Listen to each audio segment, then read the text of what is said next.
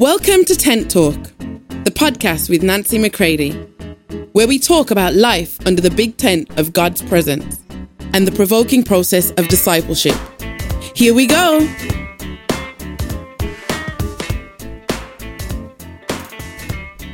Hey, everybody, welcome to Tent Talk. This is Nancy McCready. Today, we are going to focus in on anger within the context of our destiny relationships. You want to take a listen to this today, share it with others. Come on now. We've got to understand why are we triggered so deeply because it is affecting the way we walk with those that we are destined to have a part in developing. Check it out. I hope it causes you to go deeper with him and to connect more with me.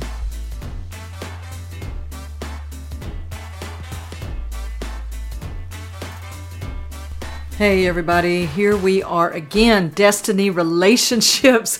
I have been waiting for this particular episode because I need to know if there's anybody else out there that has ever misbehaved trying to get your children to behave. Okay, I'm watching. Okay, I can't see you but I can kind of hear your hands going up and people's smiles breaking out across their face. Maybe you're hanging your head down low because you're thinking, oh my, yes, I have. Well, then you're my people and I am your person. Okay, so listen carefully. James 1 19 through 21. This is what it says in the Amplified Classic. Understand this, my beloved brethren. Let every man be quick to hear, a ready listener, slow to speak, slow to take offense, and to get angry. For man's anger does not promote the righteousness that God is desiring. Now, listen carefully, especially verse 20. Oh, the time, the days, the months that it took for God to break me to get me to really truly understand this. In destiny relationships, we must recognize that man's anger does not promote the righteousness of God. Honestly, I think I tried to control things with my anger so often because if I could give them the right look and get them to straighten up, get them to behave, why are they doing that? And, and I'm just going to tell you right up front. I think there were times what I basically was saying is, why can't you, my children, why can't you just know how to, you know, pull yourself together like I did when I was a kid? You know, Quit acting like that. Why are you doing that? Why do you keep repeating those patterns? I knew how to nip and tuck, how to pull things in. If I embarrassed myself, man, I would make a note, you know, let's don't do that again, right? And then you watch your kids embarrass themselves, embarrass you over and over and over again. And you're thinking, when is the switch going to go off? Why do you keep doing that? All right. So, how many of you know that's usually an indicator that somebody's about to get free and it might be you, not your child? Because if you're going to be able to walk with your child, whether they are 10 or 20 or 30, you have to be free. God has to deal with you about what's going on inside of you. Because if you, like me, were oftentimes more focused on what your child was doing and you were not as focused on what God was trying to do inside of you during that season. Now, it doesn't mean that what your child was doing, is doing, will do is not something that needs to be addressed. I'm talking about order. Destiny relationships, let me just remind you, they are of a different breed. Oh my goodness, when God begins to set things in right order, love in right order. It is not going to have your child dragging you around through the streets by your nose. Your affections for your child are not going to be weaponized against you uh, when God is at work. God's going to deliver you from literally being in bondage to your child. Uh, again, no matter what their age, if they are young, if they are in their teenage years, if they are out of your house and out living on their own as adults. All of this applies if you're going to get honest with yourself about what's going on inside of you. But let me say it again man's anger, okay, Nancy's anger does not promote the righteousness of God. So we've got to ask ourselves, what's all the anger about? What is going on inside of us? Because the scripture tells us in Ephesians 4, I think verse 26, it says, Now be angry, but do not sin. So this anger keeps coming up in relationship to how we walk it out, how we begin to identify what's really going on, because our anger is not meant to dominate our children. You can only scare somebody for so long before they become numb to it. And eventually they're looking at you whistling Dixie while you are red faced, shooting through the ceiling, about to lose your mind, and then they turn around and walk off because they are completely numb to the fact that you've been trying to dominate them by your anger, maybe for years, depending on how deep the pattern runs. Anger is not going to be a controlling factor in the life of uh, someone that you are developing. If you're going to develop people, Anger will not be something that you use. If you want to dominate people, then your anger, mm, oh, it can be used unbelievably. But since I know that you're here on Tent Talk with me, attempting to let God drill down a little bit deeper and to understand a little bit deeper, let's let's look at it. So I've I've mentioned James 1, 19 through 21 to you, which says, that man's anger does not promote the righteousness of God. You losing your mind, you screaming at the top of your lungs, you glaring at your children might control for a moment, but it's not going to bring uh, that development. So that's James 1 19 through uh, 21. Ephesians 4 26 to be angry but do not sin. Now I'm going to say to you that God would be saying, Be angry. My friends, there are things to be angry about uh, an awakened man is an angry man. An angry man is an awakened man because some of us have been so asleep, dulled out, numbed down, right? And when you awaken, uh, the the anger that you may experience could be true, healthy, and a proper, healthy response to what is going on. But the do not sin part, we usually think of that as just, you know, don't act angry. We, we address it as a behavioral issue. And I'm going to say to you again, it's a source issue. Be angry, but do not handle it independent of God. If you set out in your anger and you attempt to handle your anger independent of God, everybody ought to duck and roll. Because your anger could be depression where you're in the bed for you know the majority of your child's life uh, or it could be you being explosive in a reckless manner and you just spew out all over them. Well neither one my friends is what god is after.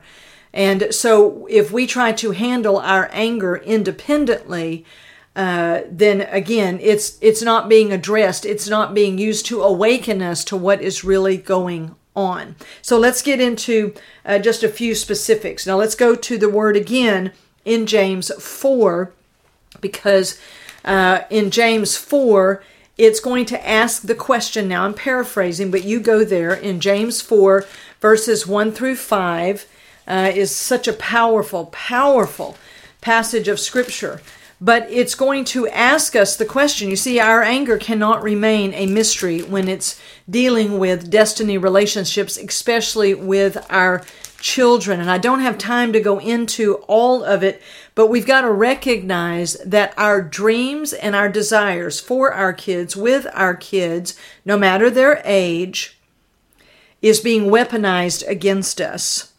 And uh, we need to recognize that. It's being used to bring harm to us, and therefore it's going to harm others through us. And this is what James 4 says, and I'm reading specifically out of the, the Message Bible, but I, I want to paraphrase and I, I want you to go into the Word and, and check it out. Because if anger is a big part of what goes on with you, with your kids, and you're constantly getting angry, it means your authority is being diminished because you've got to spend so much time, you know, saying you're sorry to your kids. Uh, therefore, it diminishes your authority to a degree for a time uh, because you've got to address you so often, you don't get to address them. You need to recognize that. So here's here's what it says. All right. So now just stay with me. This is conversational. This isn't a dignified, you know, teaching. This is a conversation we're having about destiny relationships. Where do you think all these appalling wars and quarrels come from? Do you think they just happen? Think again. They come about because you want your own way and fight for it deep inside yourselves. You lust for what you don't have and are willing to kill to get it. You want what isn't yours and will risk violence to get your hands on it. You wouldn't think of just asking God for it, would you? And why not? Because you know you'd be asking for what you have no right to. You're like spoiled children, each wanting your own way. Now, in the amplified classic it talks about what's what's causing all these you know feuds and quarrels and fightings and conflicts within you. And it goes on to say is because you're not getting the happiness the contentment and the gratification uh, that you want. Here here's the baseline when it comes to anger. You get angry because you're not getting what you want and you're you're going to other sources. So oftentimes there are things we want and we're going to our children to get them there is nothing uh, more damaging than to put adult dreams needs and desires upon children and expect children to be the ones who are going to meet your need. If you read james 4 and go down just a couple of more verses it's going to say to you that you're going to the wrong source you're going to the wrong source for what you want. You're putting it on the back of your children. I put it on the back of my children. I wanted them to behave, listen to me carefully, so that I'd look more anointed in ministry, uh, more approved in ministry. This makes me sick just talking about it. For more information on Nancy, please visit nancymccready.com or follow her on social media at nbmccready.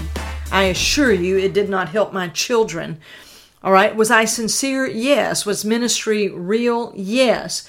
But to think that my children needed to behave so that I had status in ministry. Sometimes I've likened children unto baseball trading cards in the ministry. People get together in ministry. Oh, tell me about your children. And we tell how successful they are and this and that. You know, so it's like, oh, I'm trading my baseball cards with yours. Which ones do you have? How, how, you know, much do your children love the Lord? All right, so I don't have time to go into all that. But I fell prey to these things because of something going on inside of me. Did I want well for my children because I love them? Yes. But let me tell you, it gets corkscrewed somewhere in there when we want our children to do well so that we look like we have the all American family, that we look like we are doing well in ministry uh, my children are not for my ministry. okay? My children were born for the Lord. I just happened to have the privilege of stewarding my children until they were to a place that they could decide freely themselves if they wanted to go with the Lord or not. So let me just tell you, it can get really, really outlandish when we are raising our children. Now, again, I used ministry because I was in ministry, but I don't care what the, if it's at your job, if it's in your neighborhood with your circle of friends, um, you know, whatever the case may be. Adult needs, desires, and dreams put on the back of children is wrong. Your little son is not the man of the house. He's your son. God is the man of your house. All right. Your your daughter is not your do-over. Okay, where you're now going to live vicariously through that child. No, that is a, a unique child separate from you that you're given stewardship of them to raise. Now, I, I, want to make sure that you are hearing this. You kind of have a destiny relationship with yourself, and you need to let God deal with how you relate to yourself and why are you so angry? Why are you so triggered? Why do you almost dread taking your children to public events? Why do you almost, you know, seclude yourself and isolate yourself because you don't want to go out and be with other people with your children because you cannot relax with your children being children. You cannot relax with your grandchildren being children. Now, again, I'm not talking about indulging and letting them run wild We, we addressed a little bit of that last time. But what I'm talking about is you being settled enough that you can be comfortable with children acting their actual age. That they may still have some childish ways, uh, and you are going to help them to develop and to move through that. But you have to be more highly developed within yourself in your life with the Lord to be able to truly turn and then walk with your children. All right. So I want to um, shift a little bit here. All right. In that now I've talked a little bit about maybe why so angry or what are the things of your happiness, your contentment, and your own gratification that you're not getting that's triggering your anger? Something's getting in your way. You want to look really polished and put together, and then your child, you know, shows up and acts like a goober. Okay, sorry, that's a term of endearment, okay, where I come from. All right, but do you understand what I'm saying? And so, therefore, you're angry because they are not looking like a part of your package like a part of your perfect picture image. You may have had a really, you know, uh, abnormal childhood, and therefore your dream is, by golly, we're going to be a normal looking family, and you're anything but that. And therefore, it is triggering you deeply because your goal is we're gonna we're gonna be a normal family. We're gonna look like everybody else in the neighborhood. You know, I don't want us to look like you know we got three heads over here at our address right? And then you find out later that God has made you to be a holy family, not a normal family. Because, my friends, to be holy uh, is not uh, to be normal according to human standards. It's normal according to God's standards. But let me tell you, that is an entire, that's like an entire series in and of itself. Uh, to begin to recognize what God is doing inside of you and especially when it comes to your um, children who are teenagers, young adults, and full adults out on their own, especially if they still have issues that come from themselves, from their own ways of choosing to handle life, and some some unresolved conflicts with you and the way that you raised them. And so it may be that they're holding you over a barrel right now. So I want to just shift a little bit here and talk about yes, we've talked about why so angry. And then what if uh, you are still trying to make up for your anger, your episodes? You know, there's a, a well known Christian artist right now who got outed by uh, one of his adult children, and uh, his son uh, taped him just literally going off. I mean, detonating with major divisive, you know, language, all of that. And then the son played it, uh, and you know, publicly on his social media. And you know, when your adult children. Uh, who may have good reason to be upset with you because you really did go off on them. You really did use them you really uh, inappropriately meaning to meet your own needs. Uh, it doesn't mean you didn't sincerely love them and didn't sincerely provide for them, but when there are real issues at play, but but now it's being weaponized against you uh, to shame you, to control you, to manipulate you, threaten you, so that you will constantly listen carefully, be trying to pay for your sin. My friends, you can't pay for your sin. Jesus had to do that. You need to confess your sin. You need to repent and turn from sin.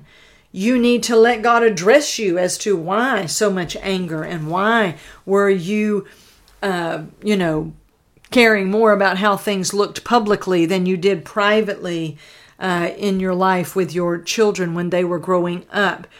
The, you cannot pay for your sin. Listen to me carefully. No matter what age your child is, if you are being motivated by guilt, you are in trouble. Guilt has to be dealt with. Real guilt has to be dealt with by real blood. Jesus paid for every single sin, and you must get to Him and confess it according to what God shows you about it. All right? Do not dress it up. Don't dress it down. Let God show you what's going on. Let Him reveal to you what's at the core. Why so angry? What is it you're not getting that is continuously triggering anger, which now may be triggering unbelievable amounts of guilt, condemnation, shame, to, to the point that every time your child, no matter their age, says to you, usually it happens when you're attempting to have an honest conversation with them about something that you need to talk to them about. They say, Yeah, well, who are you to talk to me about that when you used to do this? Now, if you have not let Jesus be the one who pays for your sin, you are going to be held over the barrel by your children and you are going to be attempting to pay them back and make up for it. This is not possible. You need to get your real sin, real guilt to Jesus. Let Jesus pay for it. Let the blood pay for it. If it satisfies God, my friends, the blood of Jesus satisfies God, it must satisfy you. Cleanse your conscience be used to deal with the accusations of the accuser of the brethren, the devil. And then you are going to truly repent, which means you turn and you no longer live that way with your child, before your child, because you are letting God so deal with you that now the real reason that you're in relationship with your child, the real destiny that you have with your child, you begin to live in that manner, in that way. And therefore, there will be no ability to guilt you, to manipulate you, to threaten you, to shame you. If your children out you and it was real, all you can honestly say is, Yes, I did that. Yes, I've taken that to God. And yes, I will live differently with my child today, whether they're 5, 15, 25, 35 whatever their age. I will live differently with my child today. I will no longer self indulge in myself. I will no longer excuse my anger because I'm letting God, by the power of the cross, deal with it at its core. My kids are not here to make my dreams come true. There is a dream that God has for my children. Therefore, a part of that repentance process is I will no longer use my child to make my dreams come true. I'm no longer going to use my child to make me look better. I am here for the destiny of my child, and the first place that my child has a destiny is with the Lord not even with me. Boom! You begin to see God begin to put things in right order inside of you, and it will result in destiny relationships coming into right order. So there has to be this shift in the dealings of our anger, or we will never be able to step into destiny relationships. I'm going to show you how some of these manipulations, threats, and all of that uh, show up uh, in our next episode. But as I close this episode, I want to say this to you. Let God show you why you're so angry. James 4 1 through 5. Then you confess that sin, which means you agree with God about what He shows uh, you, about what's really going on with that.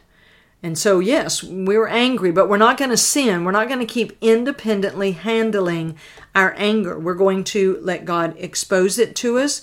We're going to be honest. We are then going to let Jesus and what he did on the cross truly pay for all sin. Okay, that's then turning in true repentance, and we will come out of all of this inordinate um, affections for our children, uh, letting our dreams for them control us, our fears for them control us. All of that's going to have to get dealt with at the cross. And then we are going to be able to live in confident love towards our kids.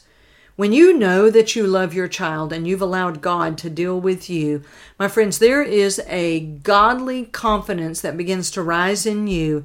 And let me tell you, that kid is not going to be able to tap on you and manipulate you and uh, control you uh, because you are no longer trying to prove that you love them. You know that you love them and you've allowed God to put things in right order.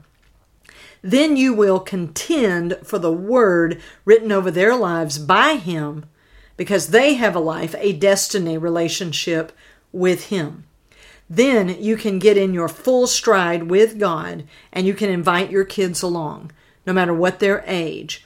All right, if they're young, you have a lot of developing that you have a responsibility to them to begin to bring development to them. If they are older, let's say outside of the house, all right, then you can invite them along when it's appropriate.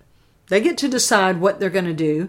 They are old enough now, just like you, to where they can get before God and let Him reveal to them why they're so angry. What is it they're not getting that they want? The same that's true for you is true for them.